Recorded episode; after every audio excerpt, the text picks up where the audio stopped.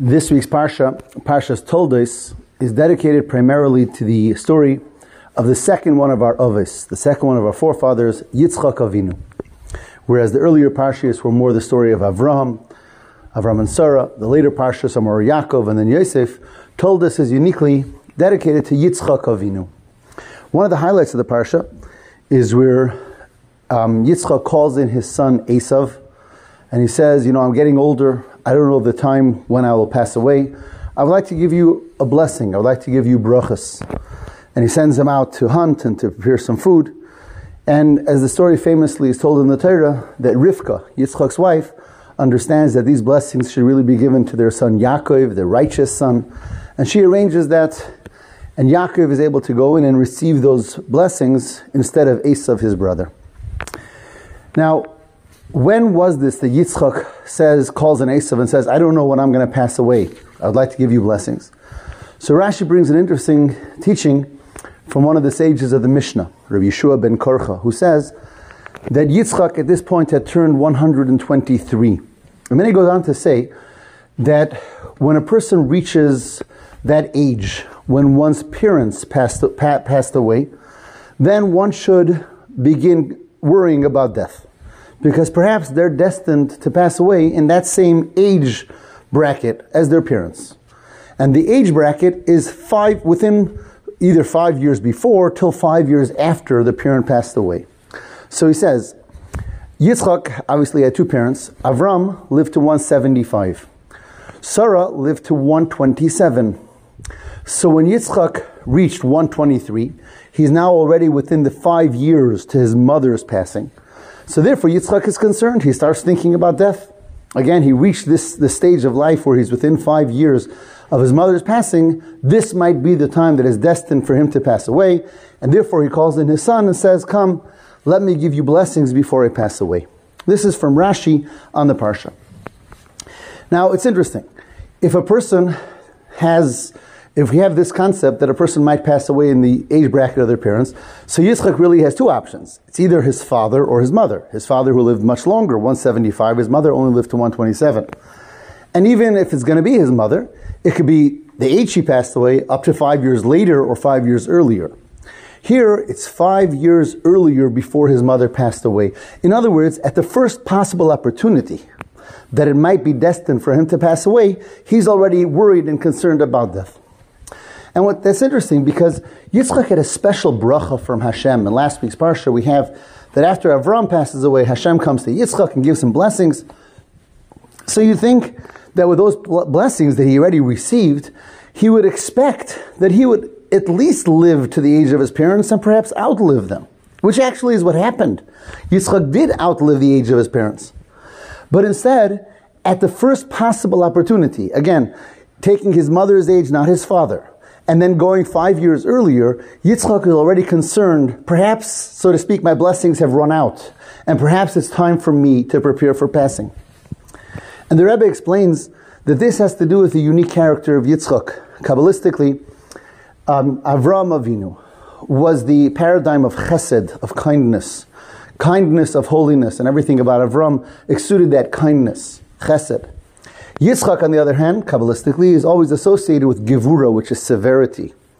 Both kindness and severity are sublime, are holy traits when used properly. And each one of the Aves championed a different trait. So Yitzchak championed severity, holy severity, gevura. As such, when one comes from the approach of severity, then one, although they, they may have been blessing, he's concerned, but maybe they ran out. Maybe I got the least possible blessing. Maybe I'm not worthy of more blessing. So, being that Yitzchak, as we said, his, his entire lifetime, he championed that trait of severity, so therefore he looked at himself as undeserving. He looked at himself as being, um, as a recipient of blessing, of course, but perhaps he's not deserving of more than the least possible option. And therefore, as soon as he's within five years of his mother, who passed away even younger than, than his father, he's already concerned perhaps those blessings have run out and is time to prepare for passing away. And yet, we'll see something fascinating. Though on the one hand, Yitzchak is severity, and therefore he's looking at himself and seeing that he's not deserving of blessing, or even that the blessings that he received are at the least possible, you know, strength or capacity. Yitzchak then turns around and gives blessings to his children, to Yaakov Avinu. And that's the blessings of this week's Parsha, where after Yaakov comes in and Yaakov feeds him, Yitzchak gives him the blessings, V'yitin l'cha Elokim Hashem should give you mitala shamayim mashmani aris from the dews of, of the heaven and the fats of the ground and the land. And there's so many blessings implicit within the blessings that, Yaak, that Yitzchak gave in this week's Parsha.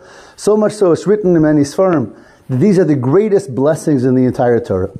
The greatest and most powerful blessings in the entire Torah are the blessings from this week's Parsha that Yitzchak gave his son. Um, we have the custom, and many have the custom, after Shabbos, to say a special section called the V'yitin Lecha, a section all about blessings, beginning with the blessings of this week's Parsha. And here we have something beautiful. Yitzchak, this man of severity, who when it came to the blessings that he received, took it with this measure of severity and said, maybe I'm not deserving of that much. When it came to blessing others, he turns it around and he gives the most powerful blessings possible and the greatest blessings possible, though he's the man of severity. And the Rebbe teaches us that here we have a very powerful message about severity. True severity is important sometimes, but severity should be turned inward. One should be, in the, in the proper way, severe with themselves, not cutting themselves slack, if you will, and holding themselves accountable to the highest regard. But when looking at another, when dealing with another, that's not a time to exercise severity. That's a time to exercise kindness and giving. To, towards others, chesed, kindness, must always be the most dominant. Even if looking inward, one might use the approach of being more severe or more strict. That's for oneself and not for others. And this we learn from Yitzchak Avinu. I want to share a personal episode that once brought, perhaps drove this idea home to me. So it was it was Hanukkah, the first day of Hanukkah. This has got to be 20 years ago, and um, there was a little Hanukkah break in school, and I was planning on taking my family to visit my parents for Shabbos. That's a trip. My parents live in West Bloomfield, Michigan. I live in Chicago, and um, um, as things would go, on the first day of Hanukkah, I slipped and hurt myself. I broke a uh, an ankle. Now Baruch Hashem, it was fine, but I really couldn't do much walking. My parents, they lived a 20 minute walk from the shul. In Chicago, where I lived, there was a shul on the block. So my question was, now things have changed. I can't really walk. And of course, I would, I would want to be in shul on Shabbos. So perhaps I should change the plans and not go to Chicago, to not, not go to my parents for Shabbos as was planned. On the other hand, everyone was excited about going. It was a Hanukkah break. We were going to go to, you know, my parents, Bubby and Zadie. So I turned to a friend, a chassid, a mashpia, and I asked him the question, what should I do? Should I stay home in order that this way I'll ensure that I'll be able to go to shul on Shabbos? There I'm not sure I will. Um, on the other hand, so to, so to speak, ruining the family plan of going for Shabbos Chanukah. And the answer I received is one I'll always remember.